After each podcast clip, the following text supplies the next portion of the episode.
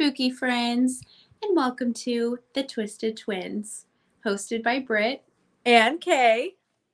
And on tonight's episode, we are taking y'all back to one of our hometowns, which mm-hmm. oddly enough has a lot of creepy shit going down and a lot of history, which, like we were talking about when we were doing research, Kayla and I, we were both like, this kind of gives us like a little bit more, um, I don't know.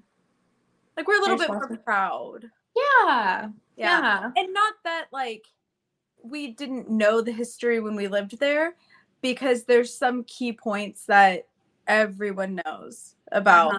this place. But um things that we didn't know and how in depth it gets. It's pretty cool. Oh yeah. Oh. Like okay, so we are talking about St. Joseph, Missouri. And now we're going to split this episode into two parts. Our first part is going to cover some pretty dark scary things and our second part is going to cover some still some dark and scary things a little bit of true crime more haunted ghosty locations. Um, but yeah, no, Kayla and I have been trying to film this episode. I'm not kidding. It's like literally all week when we go to like get ready to film, even doing our notes, Mm-hmm. I was having issues. And um even tonight it's been almost two hours that we've been trying to like we've been ready to like sit down and then something happens and it's uh-huh. it's putting a stop. And if you guys have listened to us for a while you know that this has happened before where our episodes get interrupted. Um and we always make a point to say okay they either don't want us to talk about something or they are ready for us to talk about it or whatever it is but it's just a little freaky. And you may hear some thunder because um i've got a massive thunderstorm happening right next to me so beautiful to set the mood. I Yeah. know it was so bad. I literally have my lighter and my Palo Santo to like clear my space, but this little sucker would not light. Like I'm not kidding. Let me just have this. I literally was sitting my lighter, doo doo, doing the whole thing, and it it wasn't lighting. And I was like, okay, got some selenite around, said a prayer. Just it's been um, a heavier topic. But anyway, let's go ahead and dive right into it. My bang is getting in my eyeball. All right, so St. Joseph, Missouri. mhm. Pretty interesting place. Um, it was known as Kayla. where the west began and jesse james ended oh yeah, and it's very Wow. Um, what makes well, what made, and I guess technically still makes Saint Joseph, um, but back in you know the olden days, what made Saint Joseph such a lucrative and you know fancy place to be was that it was surrounded by water and being right off of the Missouri River, they like so much uh, movement mm-hmm.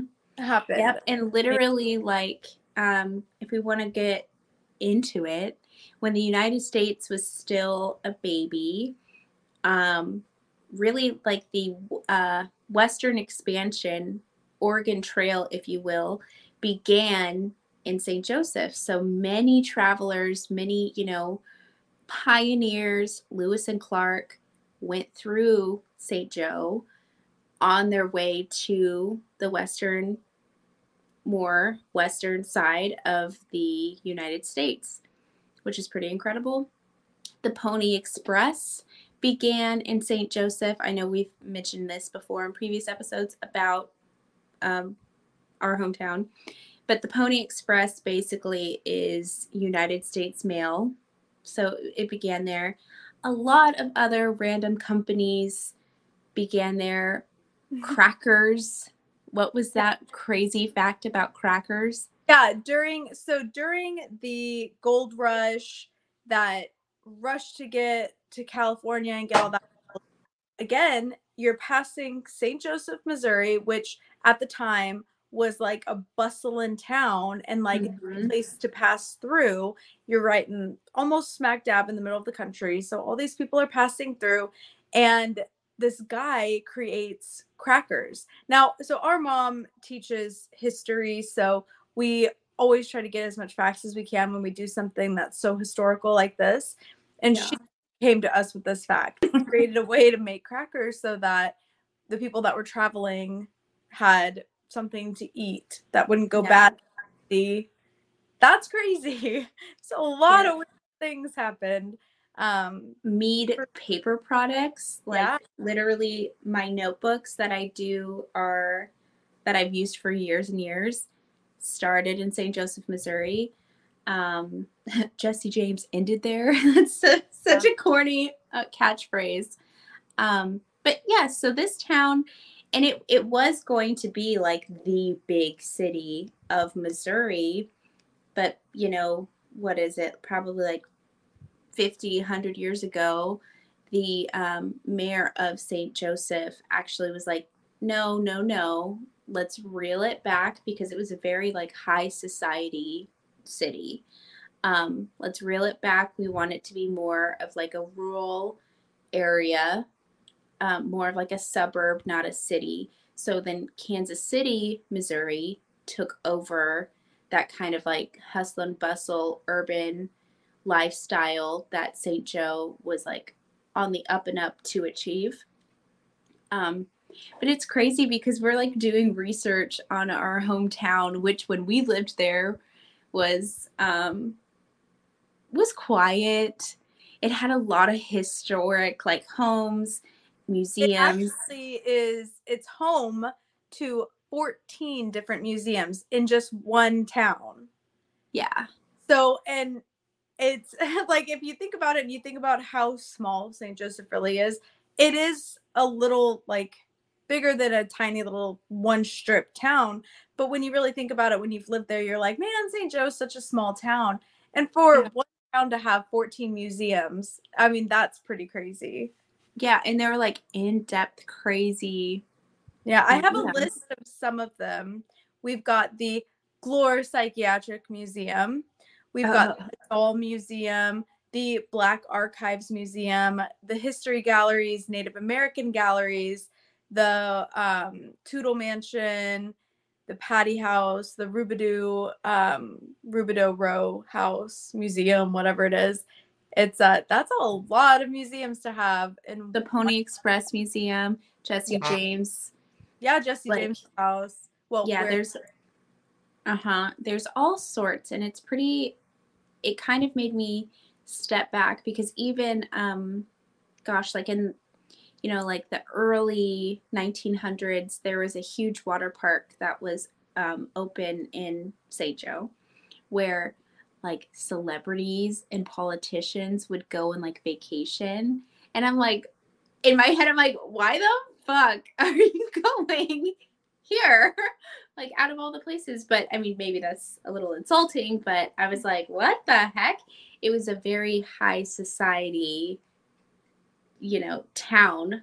It, it just kind of blew my mind a bit. Yeah, it is pretty crazy. And um, some statistics that I was seeing while I was doing my research, because yes, we lived there, but some of the stuff that we're going to talk about, and you know, we needed to do some pretty extensive research. And we got so into it, that's why this is going to be two parts, you know, Yeah. and probably further on from that, but just to start with two parts. Um, but while I was doing my research, I saw that nowadays, so it's very different now than it was when it was first established as this like the place to be you know one of the places to be. Um but now statistically i mean crime is up like crazy. And um i'm gonna have to figure out what it was. It was like there was percentages about um how many people are there versus how many um shootings happen every week. And it's just crazy again to think of how dangerous um, St. Joe is becoming, but also like every small town across America is just being riddled with crime and drugs and really Yeah. washing away anything beautiful and historic about the town itself. Which is Mhm. Yep, because St. Joseph was literally the trail west. You know, it was that that first stop onto the trail west, and it it's it's sad. Let me turn off my notifications. Hold on, my phone just vibrated.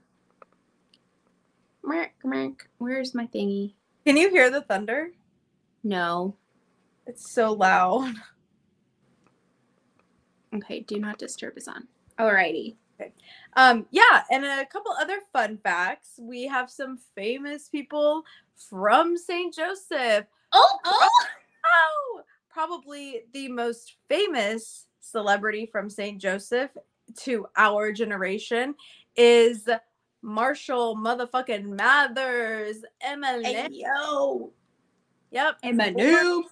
Born Slim Shady. St. Joseph, the real Slim Shady, until about the age of 11. And then he moved to Detroit, um, according to, you know, Google or whatever. Um, interestingly enough, to people that are our age that were Disney kids, another famous person is from St. Joseph. And it's the freaking bad leprechaun from The Luck of the Irish. I know he's in a lot of other stuff, but that was one that I was like, Huh? yeah. So, my hometown topic is about the uh, Missouri's second state mental hospital and a very creepy museum. So, the psych hospitals buildings themselves have been home to first and foremost the state's second mental asylum, a correctional facility, a behavioral management school, and now is home to several historical museums, like we had talked about like 10 minutes ago. Now, I mentioned that this place gave me the creeps when I was growing up because literally we would drive past this building, I would say like once a week minimum. Um, imagine just going down the street where it is very beautiful, luscious green when we were growing up in St. Joseph. Um, so you're like driving down this street with beautiful, you know, homes and trees and oh, gorgeous. And you look over on your right hand side and you see a really tall, looming brick building that's massive, massive building. Um, it always gave me an eerie feeling. I was always kind of like creeped out by it. It seemed really cold, just like the feeling I got from it was like, ugh, you know, that Oh, kind of thing. If I looked at the windows, because sometimes when you drove by at night and like the windows were lit from the inside, it would it was like people were standing in the windows like staring at us. Yuck. Let me paint a picture like you know, little girls just driving with their mom to go get dinner or go to food for less and you look out the window at a stoplight and you just like get hit with like, oh god, I shouldn't have looked over there and like Definitely. our parents raised us going, you know that place over there? You know what has happened over there? You know what's happened? Yeah. Didn't happen. It's just like the Yeah, energy. I had I had no idea what it was until I was much much older, like preteen, teenage years. Um, so now onto the hospital's history. Buckle up for safety. In November of 1874, the State Lunatic Hospital number two, like I said, it was the second one in the state of Missouri, officially opened its doors in St. Joseph, Missouri. A little redundant, but bleh.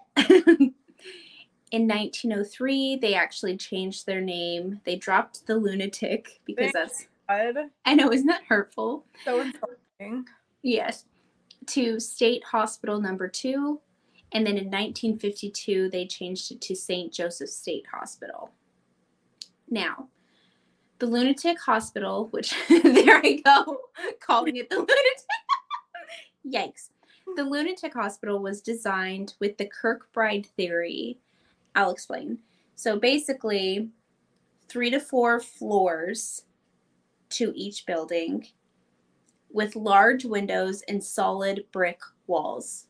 And it was believed with this, you know, Kirkbride's theory was that it helped ground the patient's mind. Um, it was also encouraged to have a beautiful centerpiece within the main building or admitting site, um, like a large welcoming staircase with either skylights or a clock tower, some sort of like beautiful, quote unquote, centerpiece. Um, now, this particular hospital was designed with skylights, and they had a massive, like, grand staircase um, in the admitting main floor uh, entrance. Now, within the hospital's 110 acres, the state hospital number two had a fully operating farm with animals and crops. They were literally like nearly self-sustaining um, as far as you know being able to feed all of their patients and staff. Like it's rumored that the only thing that they had to purchase outside of the hospital was salt which i'm like gosh like y'all were killing it. But um so this was also a part of kirkbride's theory of design and it allowed the thought was to allow patients to hold similar jobs and tasks that they would have had outside of treatment and that it would do well for their mind. Some examples of this, of crops that they actually had on site, were tobacco, grain, fruit, and vegetable crops. And some of the animals that they had on site were hogs, mules, and chicken for their livestock. Now, upon opening nearly all 275 beds were claimed. Very quickly, rapid growth in patients and staff just made the hospital grow and grow. Um, one of the original physicians claimed his goal for patient treatment was, quote, the noble work of reviving hope in the human heart dispelling the portentous clouds that envelop and penetrate the intellects of minds diseased. Now, that was a quote from the superintendent, the first superintendent, Dr. George C. Catlett. Now, by 1880, after recovering from a structural fire, the state hospital number two expanded additional wards and buildings were constructed and added on to the blueprint of the hospital itself. Now, the front wards were divided between genders, both male and female. These were words, these wards housed the quote, bleh, bleh, sorry, the front wards housed the quote, well behaved patients. Now, the wards towards the back of the facility housed, quote, the out of control criminal patients. Excuse me. Each ward was under the strict iron fist rule rule of nurses and staff. Remember that little nugget, okay? Want to. Every day, all occupants and staff engaged in outdoor time. It was like very much a part of the curriculum. Whatever your treatment was, you would get outdoor, well, depending actually, you would have outdoor time and you would literally walk about the grounds. And they have photos of this, which is like crazy because it's like a long line of people and ugh, it gives me the chills. Anyway, so they would take daily walks about the grounds, literally everybody, and even had an extensive outdoor area with large swings and fun activities for the patients to participate in. Oddly enough, during the outdoor walks, the hospital never lost a patient by them running off or escaping. Like, missed opportunity there, guys. Big time. uh, so doesn't seem like a terrible place to reside, right? Right? like I want to say like no, it sounds like they had all the best intentions, but because whoops, my bad. But because I know the vibe of it, I know I it. know. I just know I it. know. So, any, anyways, um, the lunatic number two hospital was home to men, women, and children alike. Funny enough, guess which category made up the majority of patients? Anyone? Anyone? Hey, pick me, pick me. Could it be women? How did you know? Us batshit crazy ladies. Every single mental hospital is flooded with women because they just didn't want to empty the, you know, I was going to say empty the dishwasher. you know, 1870s didn't want to enter that goddamn dishwasher, man. What are you gonna, what are you gonna do? yeah. Um, so let's dive into the excuses people used for admitting someone to the state lunatic hospital number two, shall we? Let's dive in.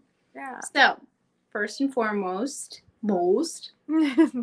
hysteria, weepiness, anxiety, depression, um, ailments to the female mind, like postpartum depression, uh, substance abuse, whether it be like a, a drug or alcohol, criminally insane, psychosis, illness, either temporary or terminal, like tuberculosis or syphilis, um, laziness, annoying the family you belong to, disappointing your family, and quote, different individuals. Many patients. right. Well, many patients' care was taken over by the state hospital because the price of care for a particular family was too much um, for them to handle. Now, like we talked about, we boasted up St. Joe for being like a high societal place. Many high society families dumped a lot of their unwanted or disabled family members here, which is just disgusting, in Yeah. my opinion. Um, now, this was pretty interesting. Uh, during my research, I found a bunch, like loads of sites with tons of information. But one of my favorite ones was the actual Glore Museum, which we'll get into that in a little bit. Um, they had kind of like a historical Zoom presentation about the history of the hospital and the museum itself. Um, and they had mentioned this, which I thought was very interesting. Uh, another way to kind of categorize someone or admit someone was this theory called phrenology. So, this was a common attribute in early psychology. Basically, it is the belief that you could look at somebody and know right away if they were mentally competent just by their physical features. Apparently, if you had animalistic features, you had animalistic behavior. Phrenology also claimed to be able to identify marital choices based on physical appearance. Like, literally, oh, they kind of look like a dog. They're a dog couple, you know, dog eat dog world out here. like, Excuse it's it's just crazy. Like, how how can you judge somebody off their physical appearance by saying, you know what, they kind of have like a, I don't know, a crazy look about them. They must be very animalistic and mentally unstable. Like, just Well, you know, like I I mean, I even still now have pretty big cheeks, but as a kid, I had like like hamster cheeks.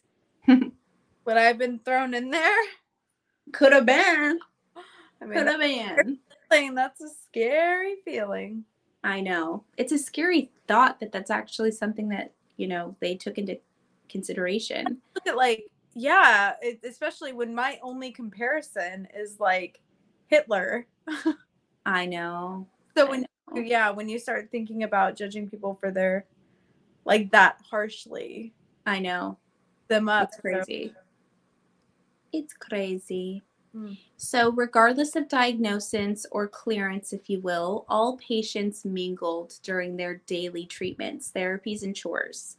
So, even if you were like in the quote well behaved area, you would still be around, you know, it would be a commingling situation, um, which is kind of gnarly to me. Yeah. But Well, it's because okay.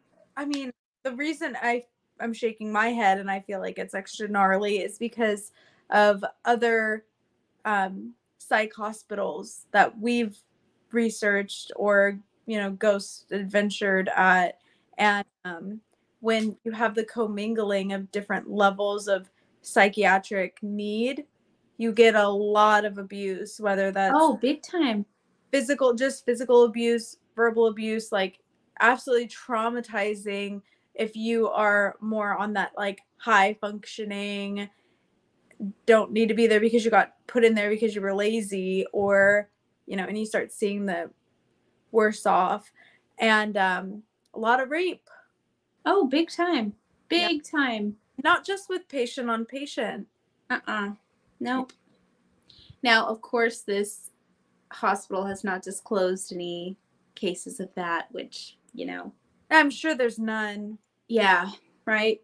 Um so like we briefly discussed, St. Joseph was a full-blown high society city, a place of many incredible inventions, notable people, celebrity, and politicians. Do you think those types of people, that level of society, would love to witness the spectacle of admitting patients?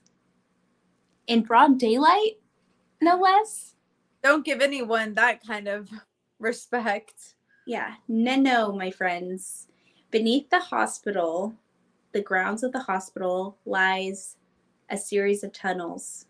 Now, some tunnels lead straight to the Missouri River downtown. Rumor has it patients would be taken from the river to the hospital through this tunnel system to control the spectacle of it all.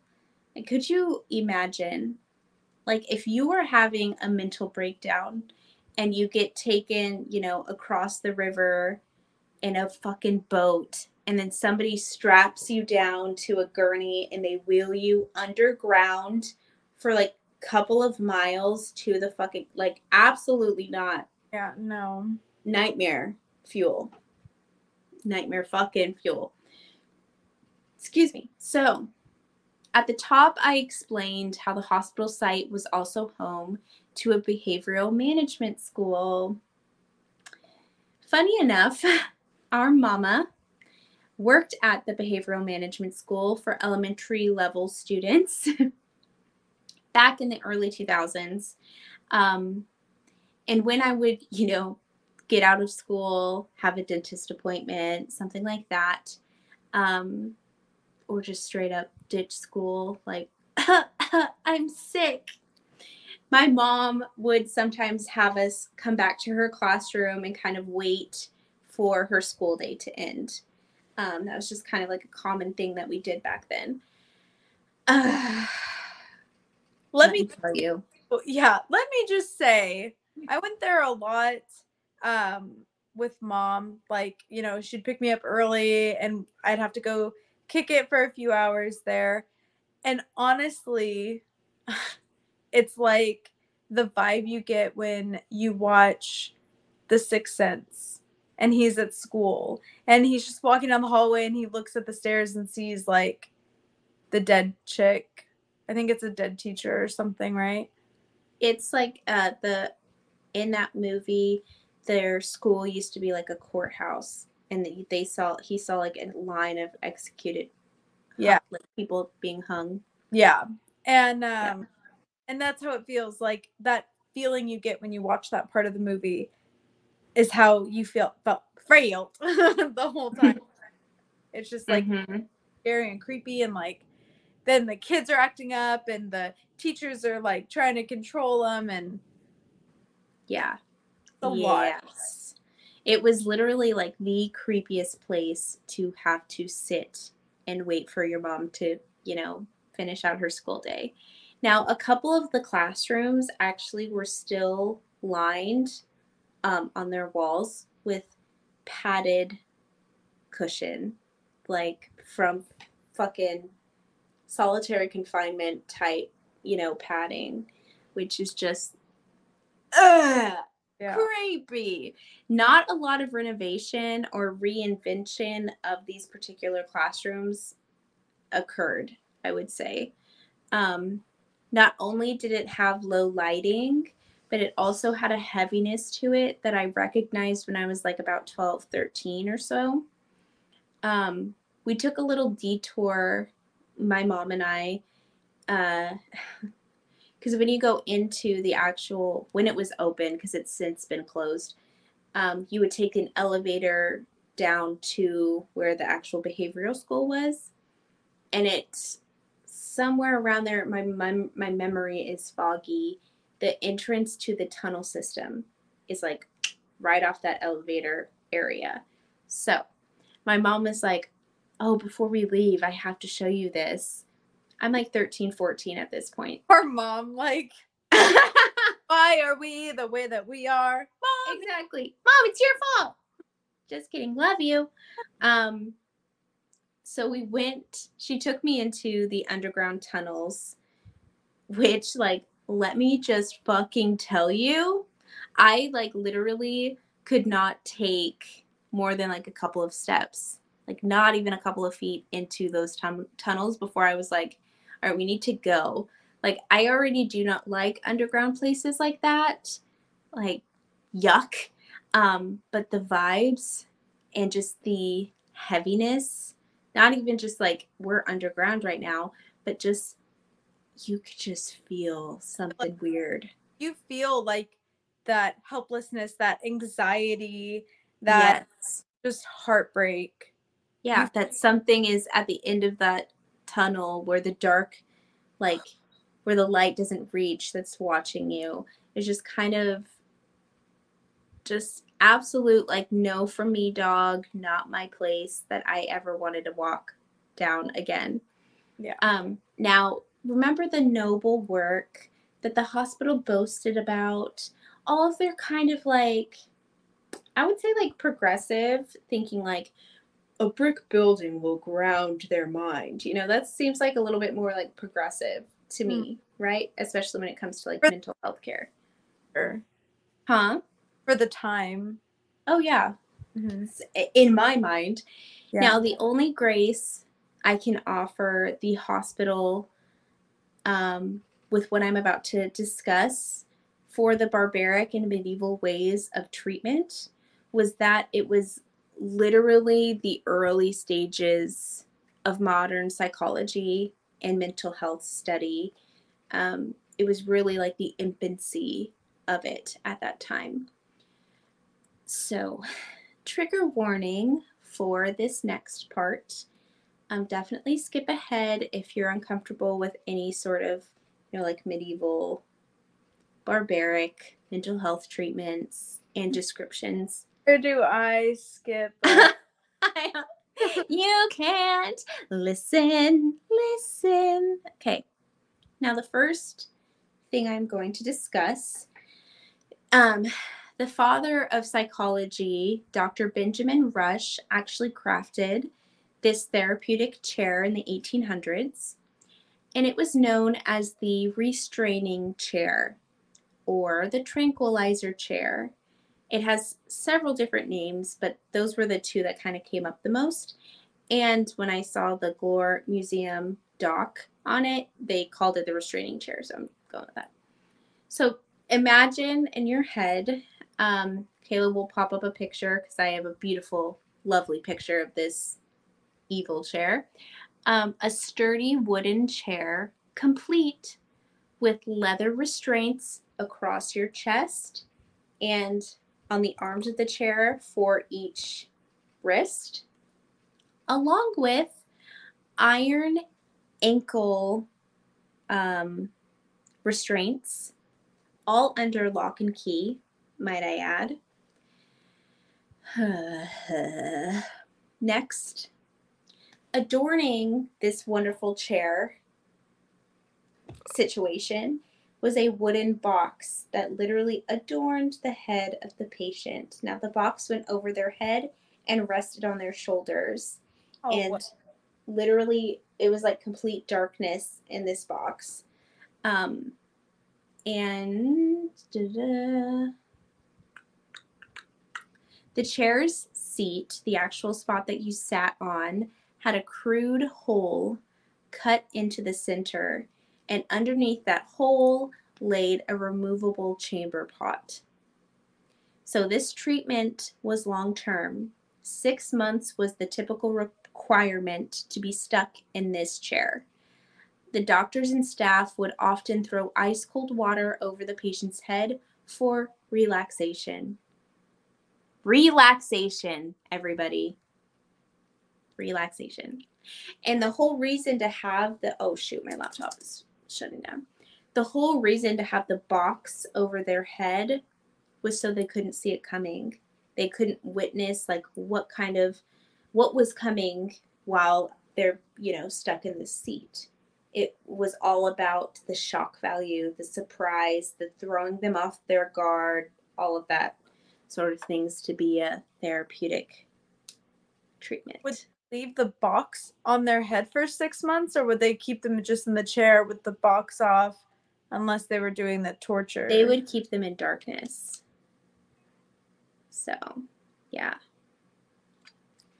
So, next up is the Utica crib. Now, deep breaths, everyone who is claustrophobic. Deep breaths. If you say like three patients were disruptive or getting into altercations together against each other or with staff members or just being loud in general, staff would literally cage them inside the Utica crib. Now, imagine a small coffin sized crib that laid on the floor like a bed, but the bars, but bars had lined every side, like the front, the head and foot area, all around just like metal iron bars with a lid that locked on top.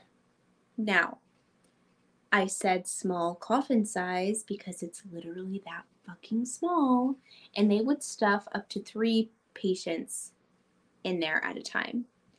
Um, now, the Utica crib at this hospital, like I said, fit up to three people.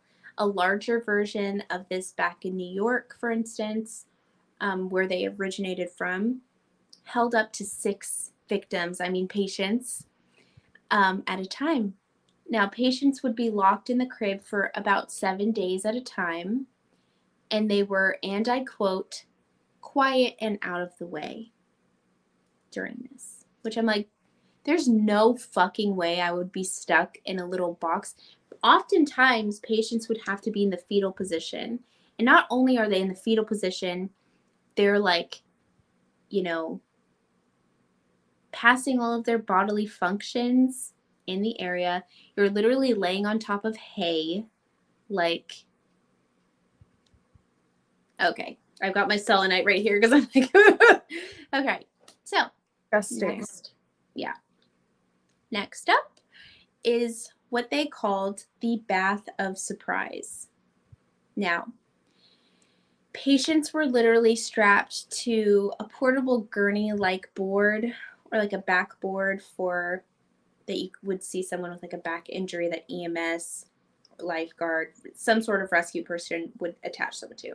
Imagine a backboard, okay? Now, this backboard is attached to like a levee system that lowered the patient into a freezing or scalding bath. Now, patients, yeah, patients literally, sorry, patients regularly went into shock and some even died by the quote surprise of it all.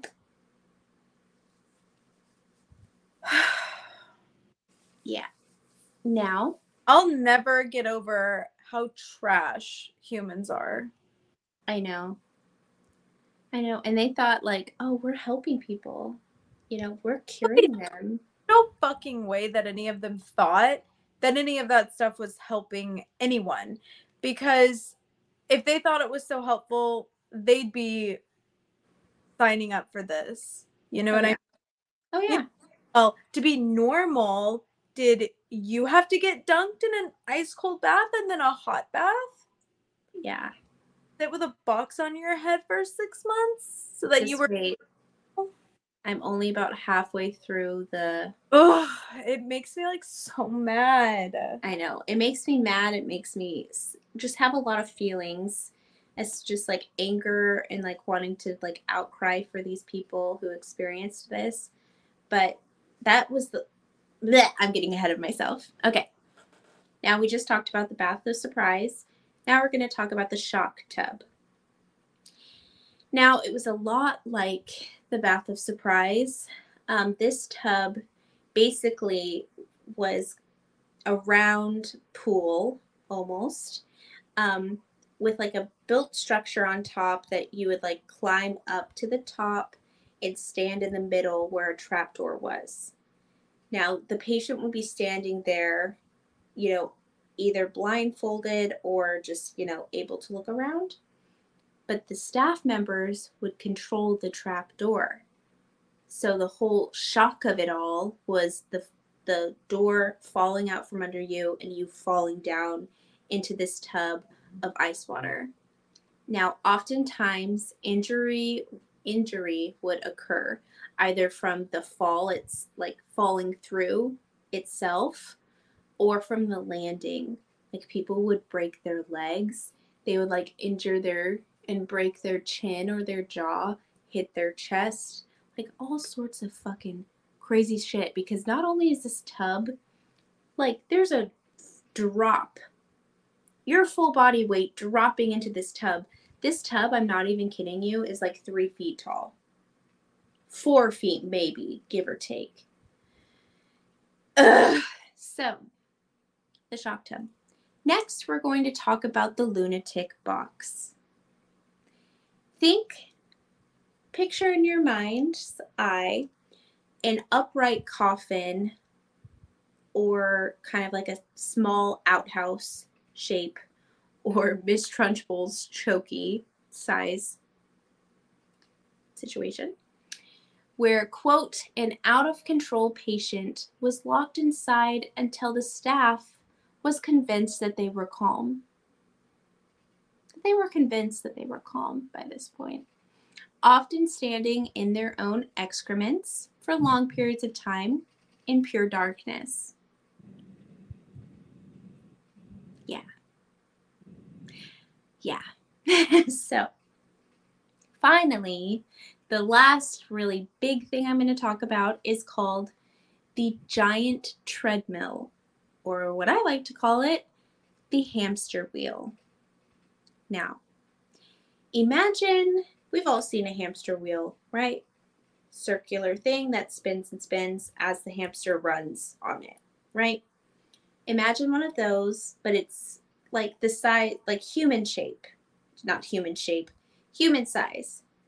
So this big wheel is all boarded up to where there's no air holes, no windows, no nothing.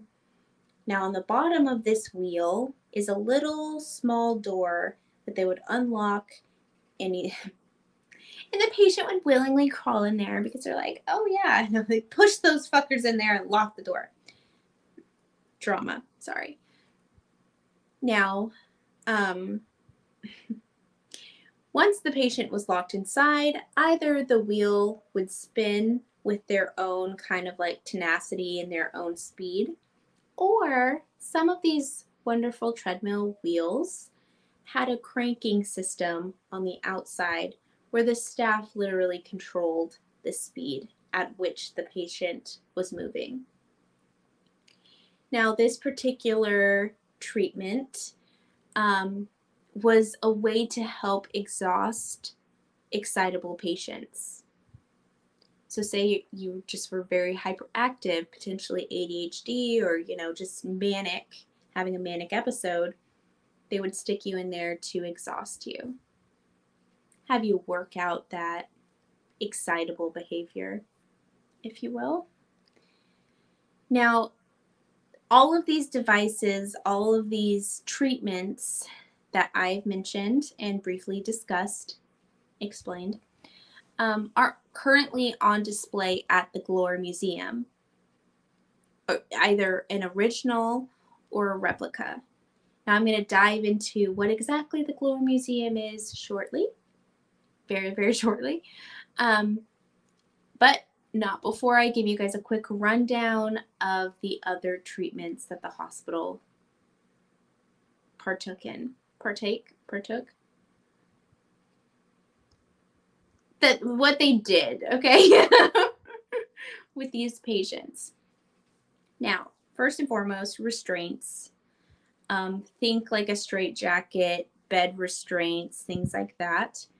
Um, this hospital specifically was huge. Wait, was that lightning?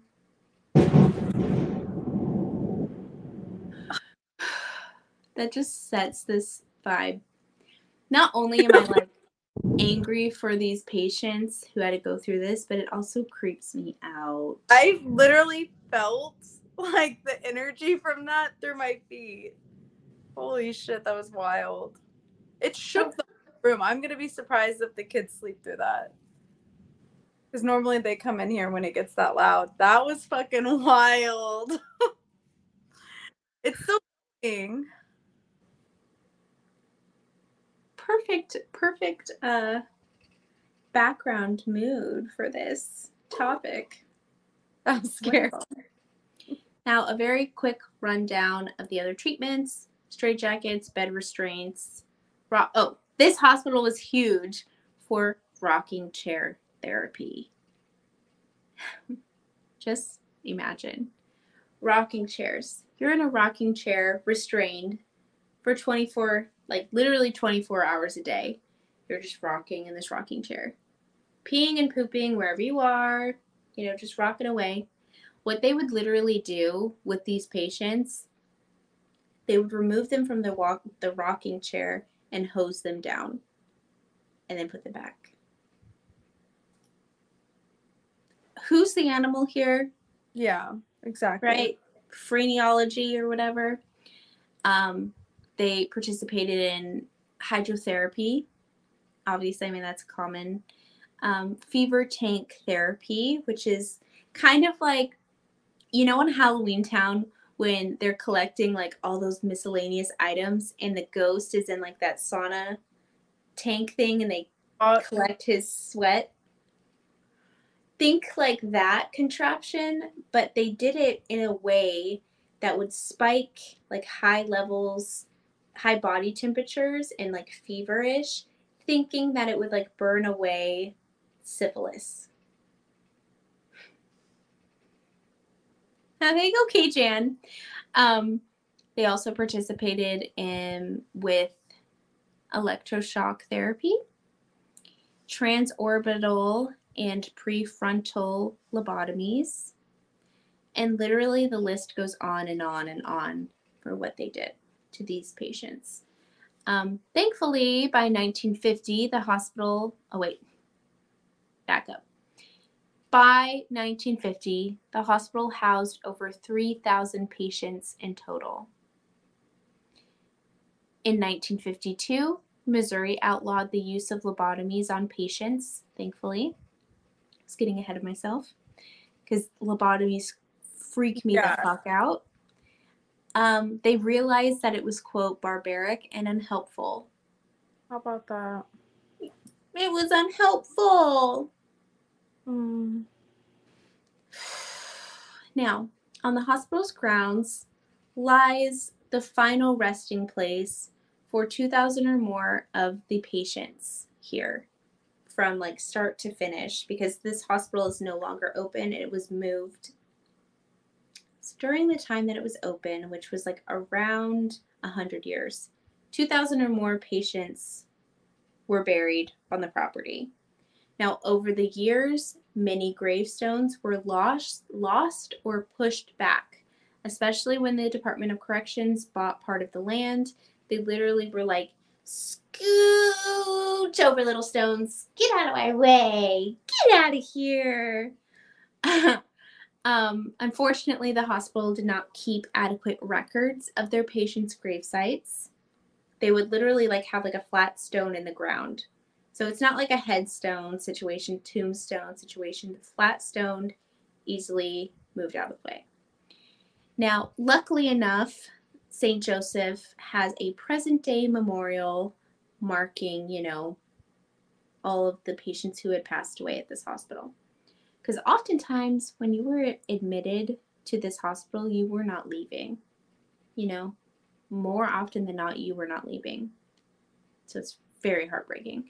Now, they say the number is around 2,000 um, patients who are buried there, but they're like, it, it could easily be higher than that. Um, just really sad. So, now onto the Glore Museum. So, now onto the Glore Museum. It is listed on America's top 50 oddest museums. The Glore Museum, George Glore, the founder, had over 41 years' experience in Missouri's Department of Mental Health.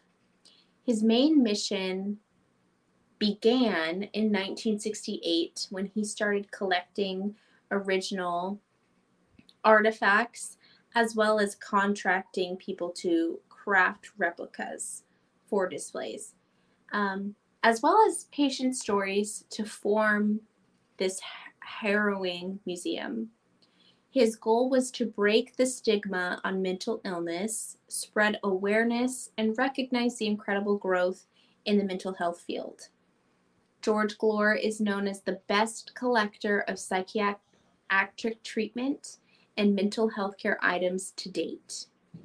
Now, I thought it was really cool how he his whole mission was to recognize the growth because back even you know, like a hundred and what is it? Like 130, 140 years ago, we were doing some some very like hands-on harmful treatments and nowadays it's much less. So yes, it's a little bit less um, aggressive and hands-on and harmful.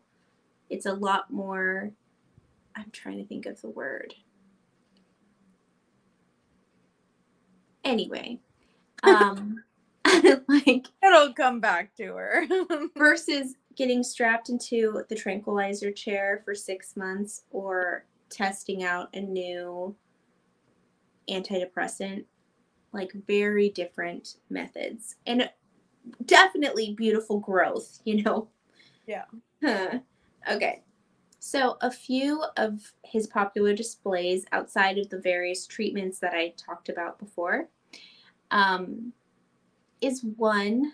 I'm going to talk about this one first. 1,446 items. Now, a woman in 1910 swallowed 1,446 items. She was diagnosed with OCD or obsessive compulsive disorder, and after complaining of severe stomach pain she was taken swiftly into surgery.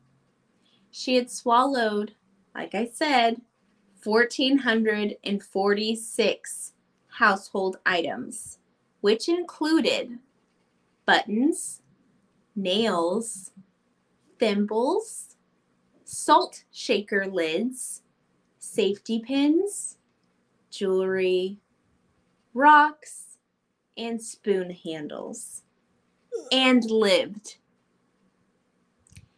Now, I sent Kayla a picture. She's going to pop it on the screen. There is a very kind of, I would say, beautiful display of it, all of those items at the Glore Museum. Now, next display I'm going to discuss was, again, kind of a beautiful, in my opinion, thing. Now, a mute patient, mute by choice and trauma, let her thoughts, feelings, favorite song lyrics, memories, literally anything she wanted to let out of herself, she embroidered them on blankets and material provided by the hospital. Hospital. when she would fill up the material, the hospital threw them away, um, unfortunately. That is until Glore managed to rescue some of her works of art, memory and pain, and displayed them at his museum, which I thought that was really cool. Yeah. Again, picture's going to pop up. You're going to see what it looked like. You could sit there for hours and like trying to read because it's not like a perfect line or anything like that. It's just very interesting. Now, um, another little interesting tidbit. I'm going to move into like the facts side of the Glore Museum. Uh, this actual, actually, the state hospital. Now, like we've said a couple times, Jesse James died in St. Joseph, put an end to his life. Bad, bad man that he was um, to most people. Um, so before his family could retrieve his body, now the psychiatric hospital actually had a morgue inside of it. Of obviously. course.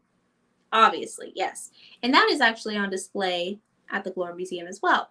Anyway, so they had his body over at the hospital before his, you know, w- awaiting his family to retrieve it and bury him and all that jazz. It didn't stop the doctors from performing an autopsy and removing his brain. Oddly enough, they didn't get the family's permission to do this. And at the time, it would have been horrifying. So they quickly, like, basically patched him all up so it wouldn't be obvious that he was, you know, that they had literally extracted his brain to experiment on.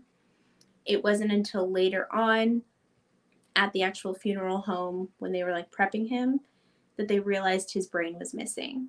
Oh my god. And his brain has never been found. Oh my god. Kind of mysterious. I'm not surprised though. At all. Um all in the name of science, right? So, another interesting fact one Flew Over the Cuckoo's Nest, the motion picture film, was almost filmed at this hospital. The doctor the movie is loosely based on actually worked at the state hospital number two and wanted to film there. Um, for one reason or another, and his name is Dr. Dean Brooks, they actually filmed it at his own hospital in Oregon. It was the final filming location for the unnerving and honestly a little bit accurate uh, movie. And how I talked about, like at the top, um, about how the nurses and the staff would rule with like an iron fist. Think of that nurse from that movie. Enough said. Now, this museum is currently open to the public. They offer loads of information and visual artifacts showcasing the early stages of mental health studies and treatments, as well as offering overnight ghost tours and investigations throughout the year. Now, the next event is actually on August 23rd, and tickets are available at bumpinthenight.net. so, um, on on to the ghost stories because you know this motherfucking place is haunted. You know it. So, a few of the things that I found, um, I actually had one I'm going to discuss. So, one patient in the 70s actually claimed that she interacted with the supernatural. And while she was at the hospital for her treatment, she created lots of artwork, wrote songs and poems about the in- interactions that she had, the paranormal activity that she experienced while she was there. Oh, I'm sorry, I spoke out of term. 1967. not 70s, 67. Close, but no cigar. Anyway, so that's kind of like an interesting little tidbit that I've I found um, onto the ghost stories. Many paranormal experiences are to be had when visiting the Glore Museum and the old site of the lunatic hospital, like full body apparitions, specifically in the morgue and tunnels, many disembodied voices and whispers, screams and yells of get out or hurry, you need to go, especially near the elevators. Now, there was like a tale I saw on a couple different sites where um, when you're like on the bottom level where the tunnels are, you're like going towards the elevator. There's often like several sightings of a man saying, Hurry, you need to go, you need to get out. And it's like, what are you warning us about? You know? Yeah. Is this uh you know, residual?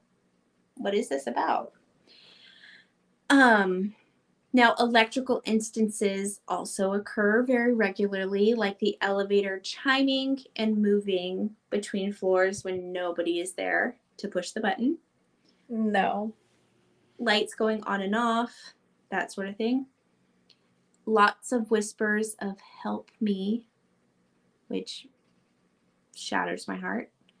Um, shadow figures, footsteps, both walking and running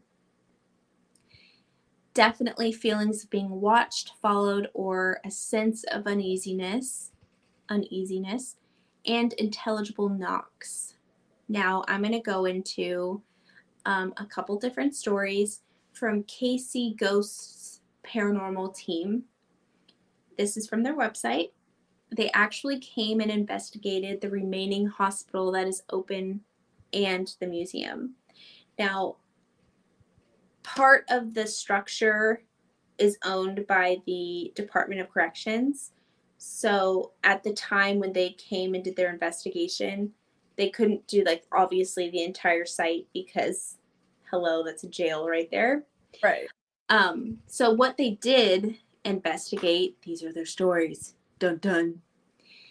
Paranormal investigator Christina Anderson remembers looking for a restroom on the third floor during their investigation and captured an e- EVP as she found the bathroom, saying, Go right in. Investigator, I liked that one. So, like, so nice. Go right in. Go tinkle your little winkle, honey. No. Investigator Becky Ray recalled other happenings on the third floor. This is like the hot spot, I would say. Third floor. Um, and it was a game of intelligible knocks. Now, the knocking began, and they would ask it's kind of like a regular practice if you ghost hunt, if you watch ghost hunting shows, ghost adventures, they do like one knock for yes, two knocks for no, whatever, that kind of thing. Um, and so they began this knocking game, and um, they would ask for responses, a certain number of knocks, and they would get replies, pretty much. So the team itself actually ended up following the knocks and you know seeing where they were originating from and ended up in front of a locked door. So Now, after following the, the knocks in this direction, they stood outside of the door and listened carefully. Oh. Know, to what sounded like a child on the other side of the door talking. Now, when a museum staff member opened the door for the team, they discovered a vacant and empty office room. Spooky. Yeah. Spooky. Now, they specifically said that up in where the museum is, there wasn't as many um, experiences as they had expected. They had gotten like disembodied voices, a little bit footsteps here and there, but nothing like they imagined, you know, especially like going near some of those displays, especially the originals. I would have expected we're going to get something, you know, but they didn't actually experience a lot up there, which I thought was interesting in the actual museum itself. Now, when they were in the tunnels, they they had the feeling of being watched, the uneasiness, all of that stuff, um, and they thought that they were hearing a full blown conversation, but when they followed the voices, it led them to like a like a plumbing situation where like water was trickling and it was kind of like trick of the water in the tunnel sounding like voices. Mm-hmm. Still a little sus, in my opinion. And one of the investigators actually said, you know, it was still interesting, you know. Same kind of thing though. Um, shadow figures in the tunnels, footsteps, elevator moving, all of that stuff. Um, now, this, like I said, this um, this museum is open for ghost tours, and you can find any sort of. Sorry, my notes just reset themselves. Why did you do that? Um, if you'd like to read more about casey Paranormal Ghost Team, um, sorry, Casey Ghost Paranormal Team. Their website is full of really good information. It's caseyghosts.com. They showcase actually all of the EVP evidence on their site, which I thought was really cool. Yeah. Because it's not just like word of mouth kind of thing. They actually have like footage and they have specific EVPs enhanced, which I thought was really neat. So if you'd like to go and hear those, you can. So, yes, that is the State Lunatic Hospital number two and the Glore Museum. Which, by the way, we went to the Glore Museum when we were like 13 and it fucking scarred me. I yeah. was like, where are we? I didn't even realize it was like a psychiatric museum. I literally thought it was like a mid- medieval torture place. Yeah, I didn't like it. Yeah. I would never go back. I don't even think that um I would want to do a, an investigation there, you know? Like there's part of me when when we talk about these locations, I get the like urge where I'm like, "Oh, that would be a really good investigation. Like, I bet we could catch some crazy shit. And then usually by the end of it, I'm like, no, I don't, I don't want to experience what they went through. I don't want to know. I just like, it's horrible. Yeah, it makes me sick to my stomach. Yeah. Yeah. It and really I, does. I knew it. A psychiatric museums, they always leave me feeling some type of way and it just keeps me on edge. Like yeah. I'm gonna watch like Tinkerbell tonight before I go to bed. Like give me some I just because it's just so rough. It's so rough and heavy and just I mean, I don't mind watching like ghost adventures when they go to investigate like a psych hospital or something like that. But at the same time, even then, it creeps me out. And I'm like, the energy, the people who were there, it's just so heartbreaking and heavy. It literally like makes me sick to my stomach. Yeah. So doing my research for this was surprisingly difficult because I didn't anticipate that at all. And ugh. Yeah. No thanks. I do have another option if you are planning on visiting the historic and um once beautiful and sometimes still beautiful St. Joseph, Missouri, I have a prettier place that you could go visit. You know, past the Glore Museum, don't look in the windows, and let's take a dive into Krug Park.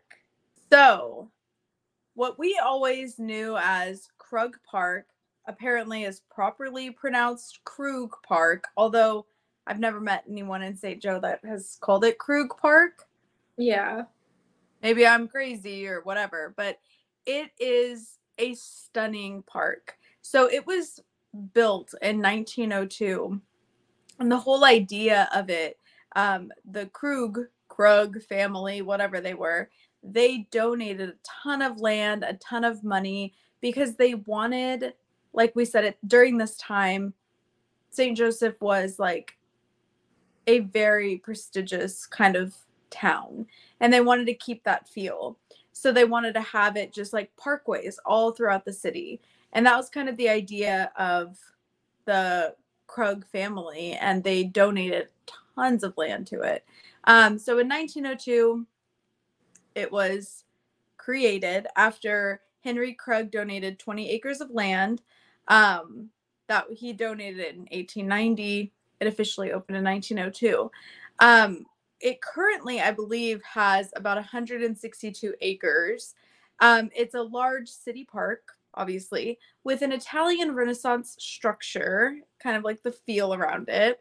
Yeah. Um, park has extensive landscaping and flower beds. It also is home to some friendly animals. I was going to say friendly furry friends. Um, Yikes.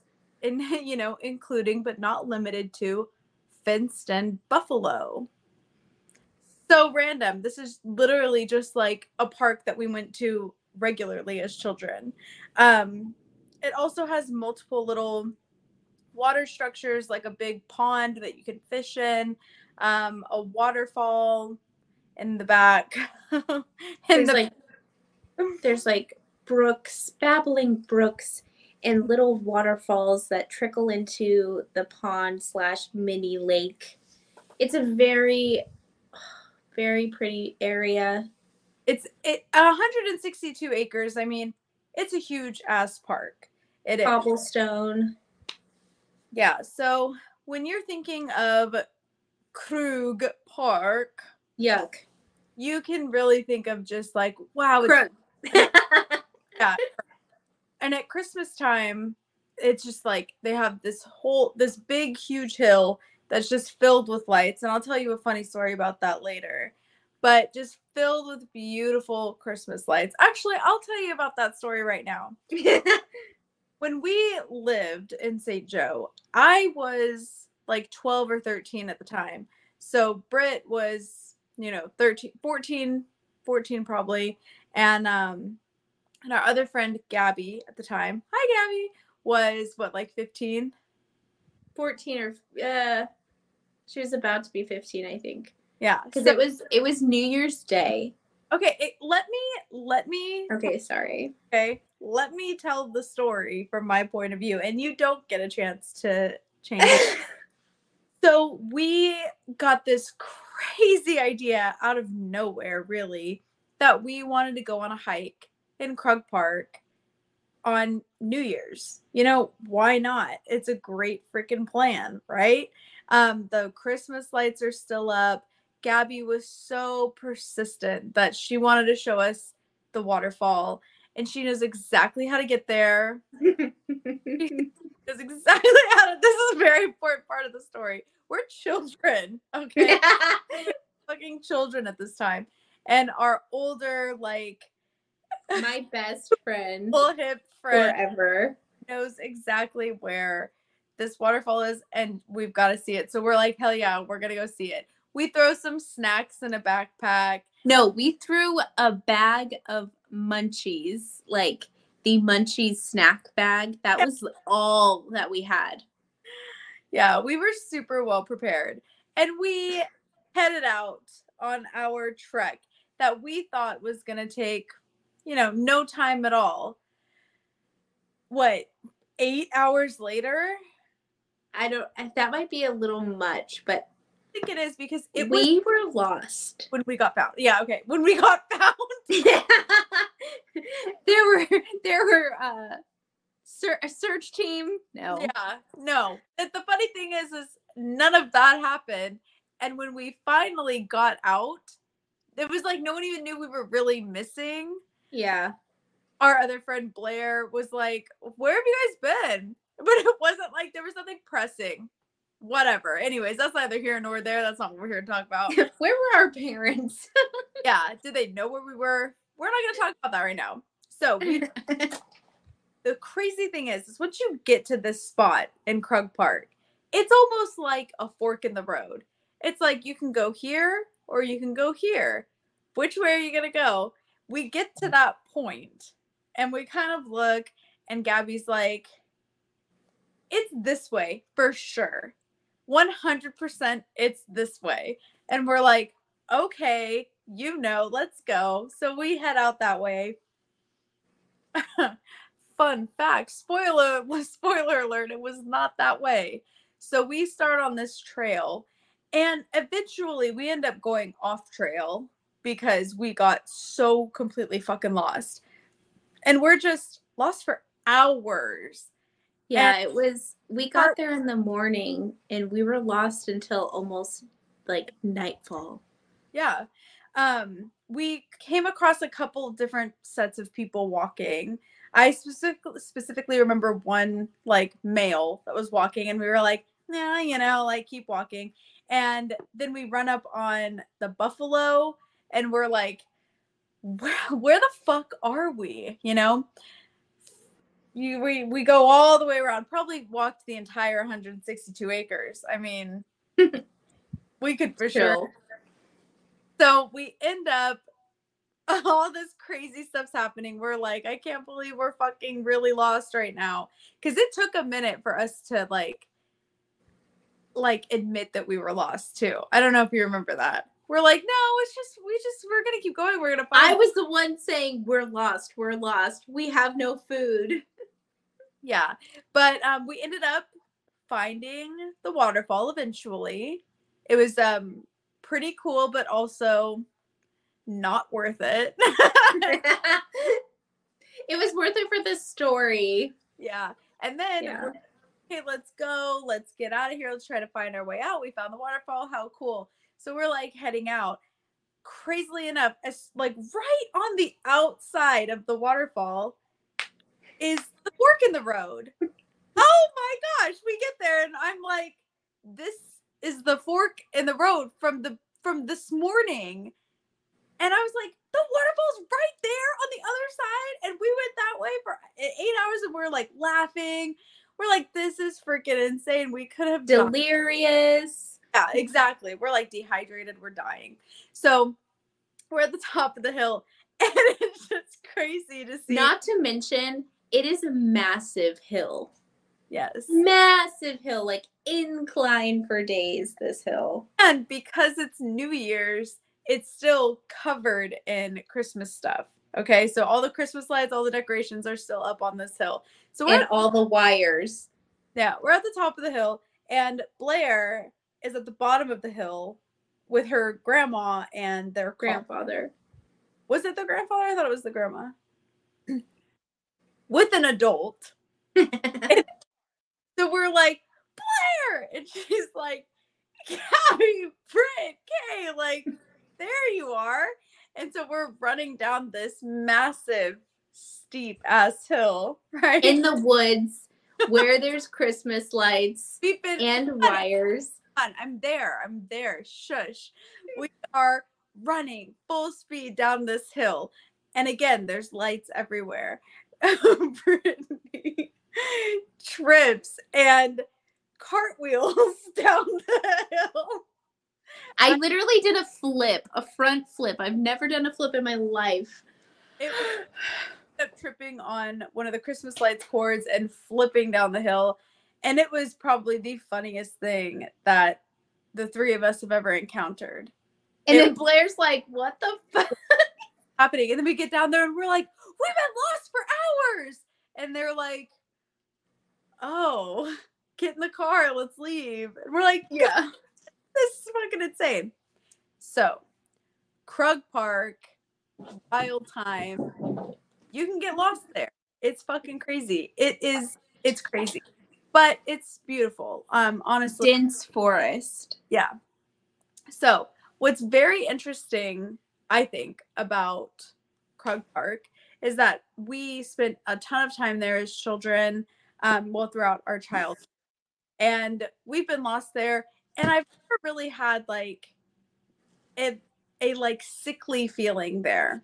Like it's always been there's always been a vibe, but I've never felt like like sickly terrified, right? I I did when we were lost for sure. Well, of course, when we were lost, it was scary, but I wasn't like There was at one point when we were so far off the path that we were hearing gunshots and I was like, "Holy shit, we're like near some country folk property." backwoods family. yes. Uh, Heard. Um, yeah, but to me, that's like that was just more like the circumstance and not the park itself. So, to get into why I want to talk about Krug Park is although Brittany has had eerie feelings, and yeah, when we were lost, children yeah. didn't know if we were gonna die, that was a little creepy. And we ran across some weird shit, and that was creepy. But I decided to go back. Um, we went and visited St. Joe last summer, you know, end of last summer. Fall. Last fall. No, it was it was August. Okay. Yeah, but whatever. So last year we went and visited and um I was like, "Oh, I want to take my kids to Krug Park." And as soon as I pull up, and this was already we've talked about this trip. This is a few oh, quite a few episodes back. Um it was a weird ass trip regardless, but getting to Krug Park, the feeling was like so uneasy, like unnerving, just like I don't want to fucking be here. Like every single person I'm looking at, I'm like, this is a sketchy ass motherfucker. And like, do I look like the most judgmental bitch ever? Like, I grew up in this town. I'm just like the vibe was not it. Okay. That's as that's as much as I can really explain it. And I'll get into why and a but I want to start with taking you back down memory lane to Oh 1915. Wow. Yes. So, well, technically 1912, but I am reading a document from 1915. A court, Okay.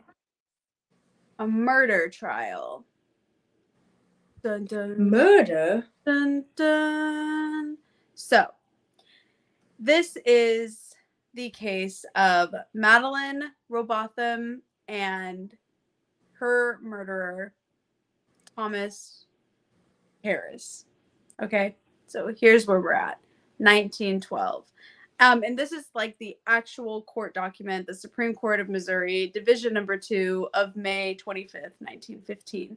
So I am going to say the language is a little a little different than our modern language. So right. bear with me. Um because it's like, uh, okay, that's a little funky phrasing, but yeah, bear with me. Um let's go here. Defendant charged by information in the criminal court of Buchanan County with murder in the first degree. For that, as it was alleged, he had killed one Madeline Robotham um, was convicted and his punishment fixed at life imprisonment in the penitenti- penitentiary Penitentiary. penitentiary um, from this conviction after the usual motion for a new trial he has appealed. All right? This is where we're at right now. He appealed his charges. The immediate facts of the homicide are as follows. Deceased was a young girl some 20 years of age in january or february of 1912 like first of all like you couldn't even give a fuck about how old she actually was and when it actually happened. Like Right. On a, a fucking legal document. Yeah. Document. Yeah. Okay. Good. Um, okay, so in January or February of 1912, she met the defendant, who was employed as a conductor by the Street Railway Railway Company in St. Joseph. Another big thing that St. Joseph had going for it back in these times um, was the railroad. Huge, huge employment with the railroad. Okay. There's a railroad museum. yeah, there is. And I railway, railroad, I like Ra ra ra. My tongue. yeah it's a lot so like i said bear with me um so she meets him okay And from that time till her death, she and the defendant had been much in each other's companies on the day of the homicide. Sunday. There's no like uh there's no like period. It's just commas everywhere. But they were much into each other's company, okay? On the day of the homicide. Jesus. July 13th, 1913 or 1912, who fucking knows. Several young people of about the deceased's age arranged to go to Krug Park, a public park near St. Joseph, to spend the afternoon. The party consisted of deceased and Robert Melby, who were together, a young girl named DeWyatt, and one Cecil Logan. They went to the park about four o'clock, and during the day, the defendant had talked several times with Mrs. Robotham, the mother of the deceased, over the telephone, inquiring for the latter. He called the last time between 5ish 5:30 p.m., at which time the deceased mother said the following conversation took place. He asked if Madeline was there and I told him no. Then he said, "Does Madeline care anything for me?" And I said, "Mr. Harris, I can't tell you that. I can't answer that question." Then he asked me where she had gone, and I told him that she had gone out with some friends, and he said, "Oh, she's gone out to Krug Park." And I said, "No, she hasn't." And he said, "Yes, she has gone to Krug Park." And I said, "Well, if you know and think, well, if you know." And then it's so weirdly written. He said he would likely call her up at eight o'clock, but I don't think she will be there. That's what he said. Sorry. It says, and then, but it's spelled thin, T H I N. Weird. Yeah. So she says, Well, if you know she's at Krug Park, like, the, the, the, the, what the fuck are you calling me for? And he's like, Well, I'll likely call her up at eight o'clock, but I don't think she will be there. Weird. Okay. On the day that she was murdered? Yep. Oh. As the party of which deceased was a member were leaving the park about six o'clock um, by the east entrance, and there's like two stone columns standing up on either side of the driveway. They wa- they were stopped by the defendant, who I really want to read this like right for you guys. Okay. They were stopped by the defendant who was grabbed who grabbed for the deceased saying that she had an engagement with him. She denied this and pleaded with him to go away. Thereupon young Melby, who had never seen the defendant before, undertook to remonstrate with him. The defendant struck him on the brim of his hat, throwing his Kodak out of his hand and nearly knocking him down. Defendant and Melby then went aside, and defendant talked to Melby in a very nice way. Those were in quotes. And asked to speak with the deceased. The latter, Ela, the latter, Ela, the meantime, whatever. The deceased joined Cecil and DeWyatt, that were a few feet away, and was talking to them very excitedly and wringing her hands, saying, I have I've told him to leave me alone. I have told him not to come out to the house, and he comes out when I don't know he's coming. And he said, I could not leave this park alive tonight. What will I do? What the fuck? Yeah. And her friends, what what did they do? well, hang on, I'm Sorry, sorry. Melby, at the defendant's request, went to the deceased and encouraged her to come to the place near the columns where the defendant was standing.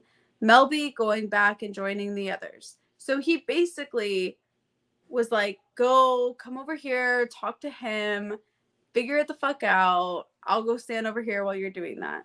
Okay. This is what happens at this point. Defendant and deceased standing some two, 23 feet away from the rest of them.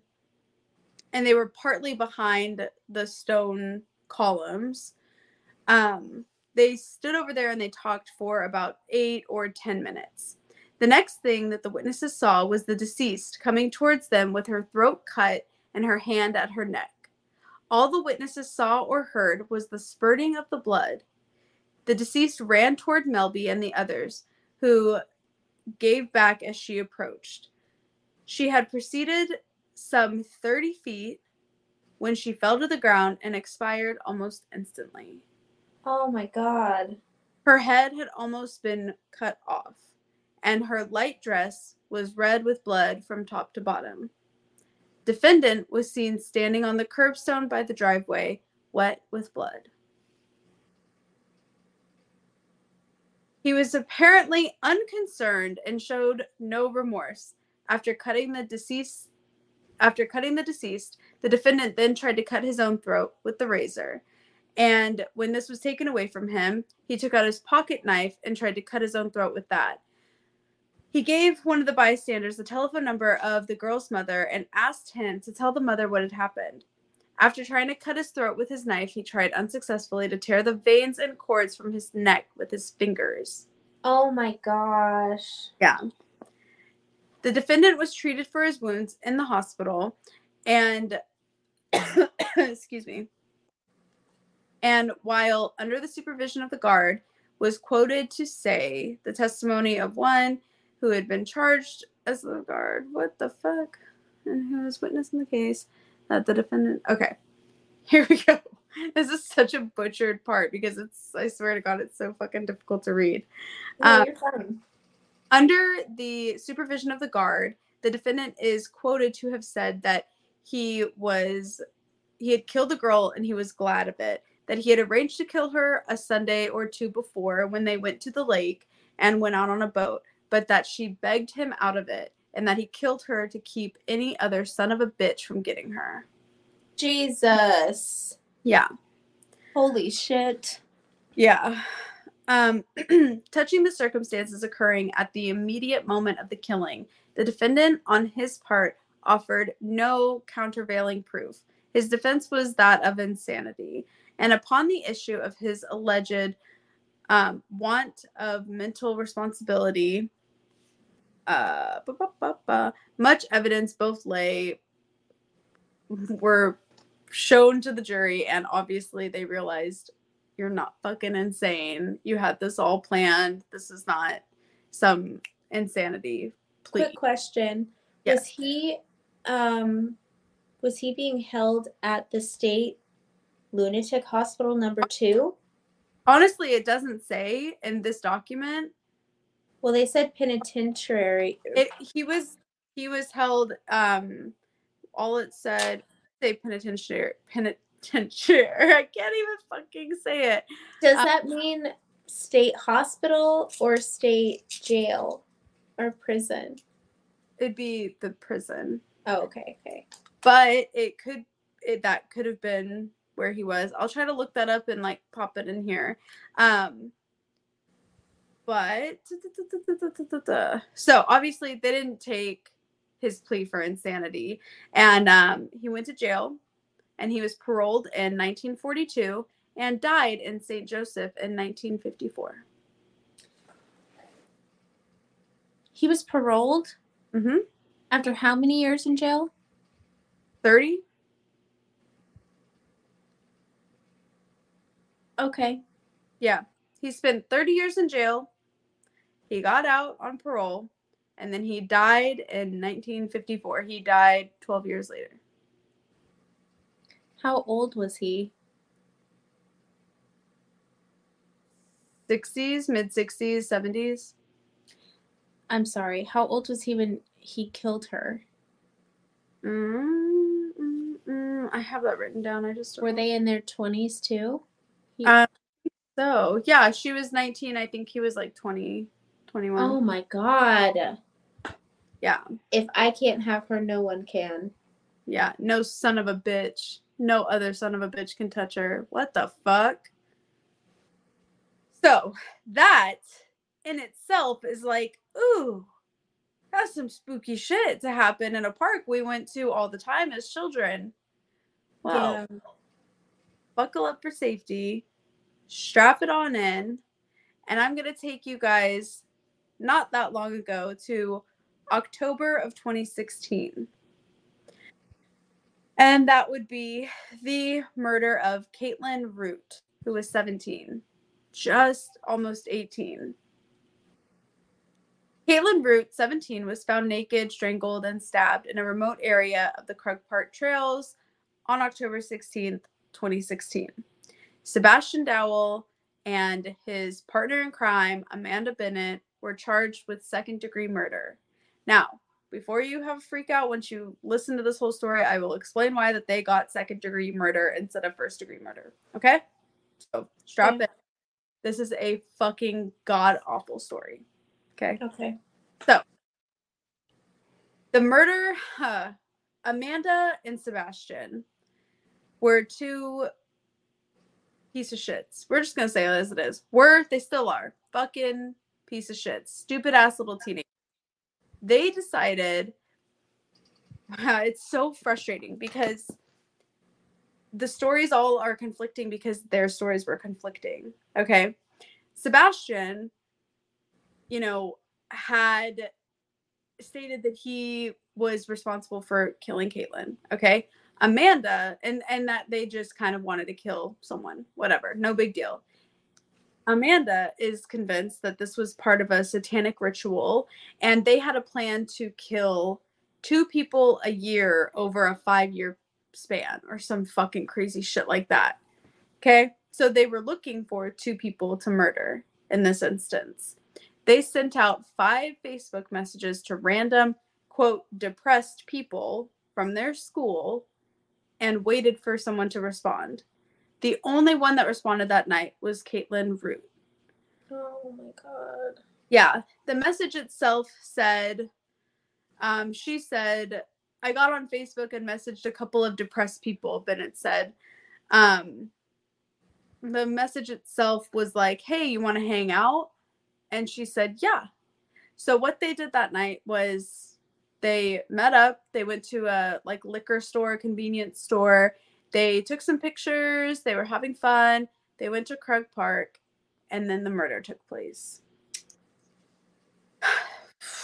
So, the police found Caitlin's phone in pieces spread all throughout the trail. They found the first half of it closer to her body, and then they extended the search out to cut canvas like as much of the trails as they could until they found the rest of it. They were able to get the memory off of her phone, and that's how they were able to find the pictures from just before she was murdered with the two murderers and then they were able to see the Facebook messages as well. Um. Hmm. The biggest thing about this one is that these murderers, they didn't care who it was that they were going to kill that night. It didn't matter who responded. They Yeah. someone they didn't give a shit. There was no motive behind picking her.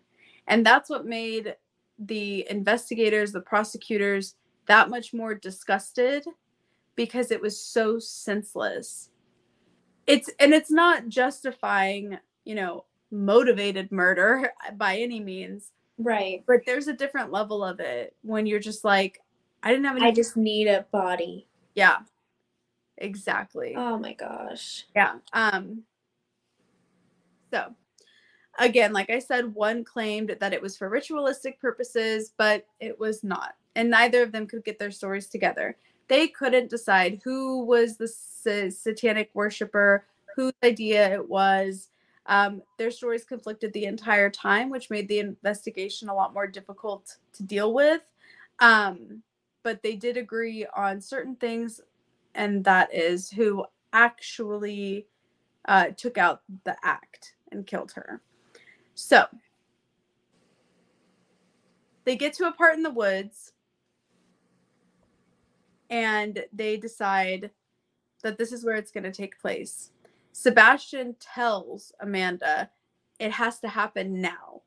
So Amanda picks up like a piece of wood, and again, these are in the middle of the woods, so it was probably like a tree branch, and hits Caitlin over the head with it. Okay. And then they strangle her, they rip off her clothes, and they stab her repeatedly. They cut her throat, which is just like how Madeline died.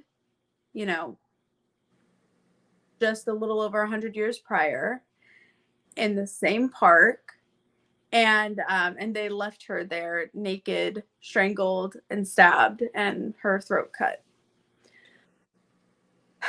Um what i did read was that sebastian you know was like told amanda it had to happen now.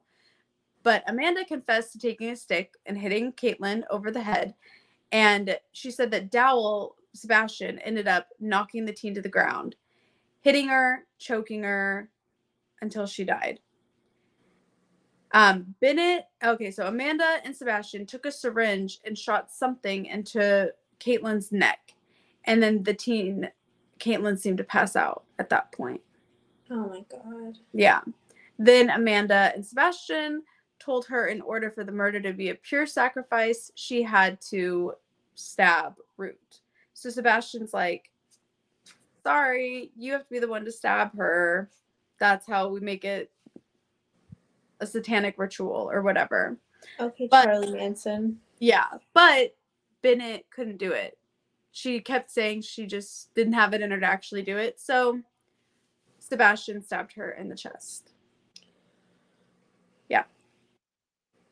Um, Amanda said that Sebastian said that Caitlin's clothes had to come off as all part of the ritual all part of the ritualistic thing.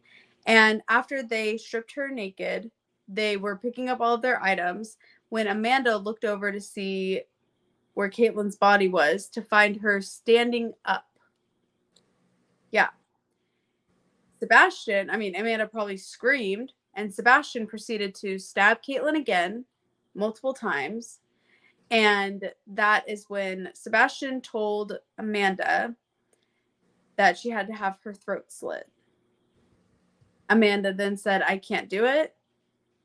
So then Sebastian slit her throat. And that is the disturbing murder of Caitlin Root.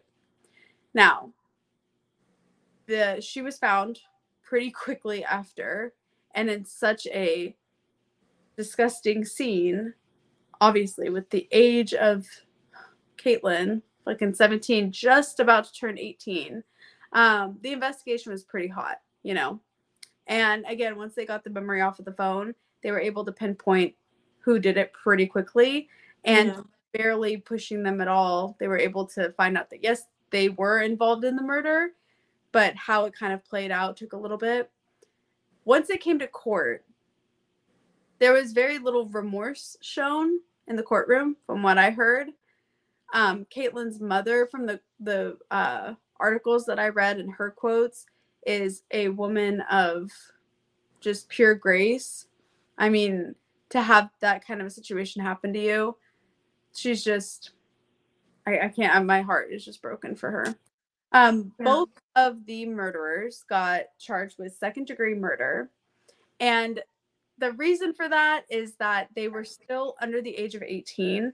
So the prosecutor was worried that if they were charged with first degree murder, then they would have a higher chance of getting paroled earlier in life. I don't understand how that part of the legal system works once it hits like a judge and a jury and all of that stuff. Yeah. Okay, fine, whatever. Um, but I do think that they will be eligible for parole in 30 years. Well, 30 years from 2016. The mother has stated that she will make sure that she is at every single parole hearing that they have, and she wants to be very included. She's been at every single court case that um, that happened with both of the the murder trials, and yeah, absolutely horrific. What blows my mind the most, though, is that two young women had their life stolen from them for no fucking reason in this park and were murdered the same way. Now, from my understanding of the Caitlin Roots murder, I they didn't intentionally go back through history and want to repeat a murder that happened in Krug Park. They they kept saying, "Oh, you know, satanic ritual. Oh, I just wanted to kill someone. Oh, blah blah blah, blah whatever." So I don't know if they actually read the article of how Madeline was murdered and they wanted to reenact it in some way, or Ew. not. But it is very eerie that both young women had to be cut at their throat to die in Krug Park. It's just like it's just icky. But um, when we went last summer, I got the ickiest feeling. And I'm like, oh, but I really want to show the kids the buffalo and I really want to show the kids the trail and it's not going to take that long. And then we start walking and I'm like getting overwhelmed with this like yucky feeling. And I'm like, dude, I want to go. Like, I'm over this. I don't want to do this anymore. Like, let's turn around and leave. And um, then these three stray dogs run up on us and they're filthy. I mean, like, look like they just came out of the pond or something. And they come running up on us, and I've got my kids there, and we're like, hey, what the fuck are these dogs, and where did they come from, and who are their owners? And you could tell that they were, um, they're like hunting dogs, right?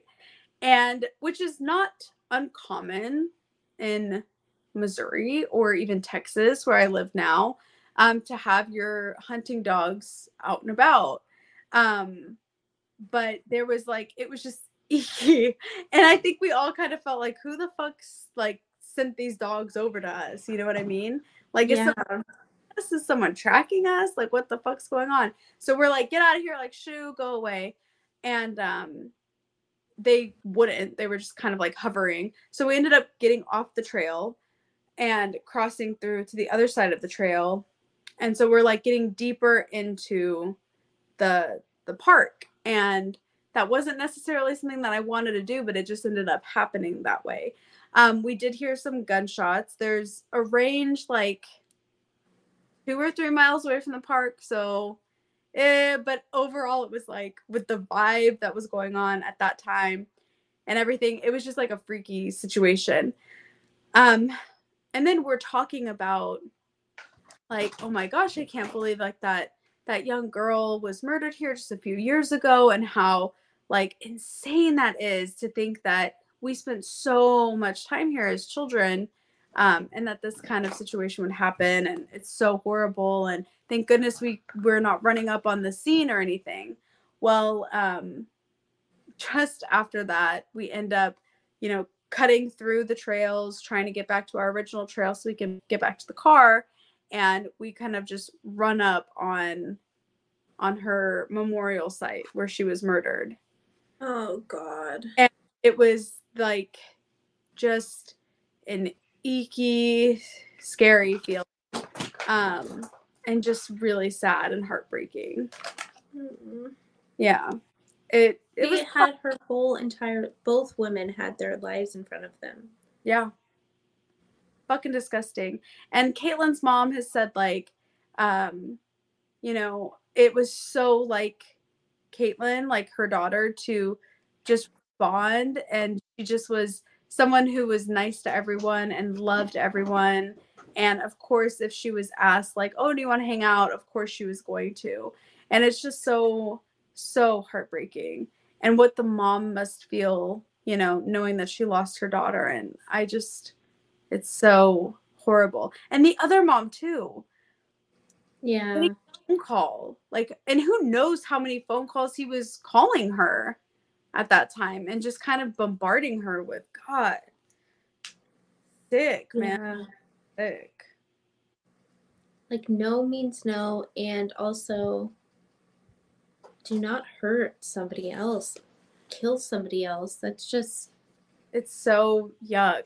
So overall, St. Joseph has it is a very historical town. There is so much history. And again, that's why it's going to take us multiple parts, but at least two parts to talk about some of the more twisted sides of St. Joseph. Um, yeah. this is any gives you guys any idea as to why we are the way that we are because we were raised um, for the majority of our childhood in a town that has such a funky history not only Mhm. excitingly cool rich inventive creative history but also a very dark twisted seedy yucky history and present time um, but again, it is all pretty amazing and unbelievable that this town is still around. I know. We really would love to hear your stories of your hometown. We want to know where y'all are coming from. If you have any crazy, like spooky stories or just anything you want to share, we would love to hear from you guys. yes, definitely send us a message on TikTok or Instagram at underscore the Twisted Twins. If you're not watching this on YouTube, check out our YouTube, the Twisted Twins podcast. If you are watching this on YouTube, hello, good to see Hi. you. Thank you for sticking around. I hope you are as traumatized as we are after this episode. I know. Cleanse yourself of this. Yes. History should be told, you know? Mm-hmm. history should be told and um ugh, even though it's heavy even though it's draining and it's it's all of that it also is a little is fascinating and heart-wrenching and there's it's i don't know i think it's important to tell these stories Yeah, I agree. Alrighty, guys. So we hope that you're having a better uh, Mercury retrograde than we are experiencing. And we Mm. hope that it gets on the up and up for us and for you guys too. And other than that, we hope that you guys take care and stay twisted. Bye.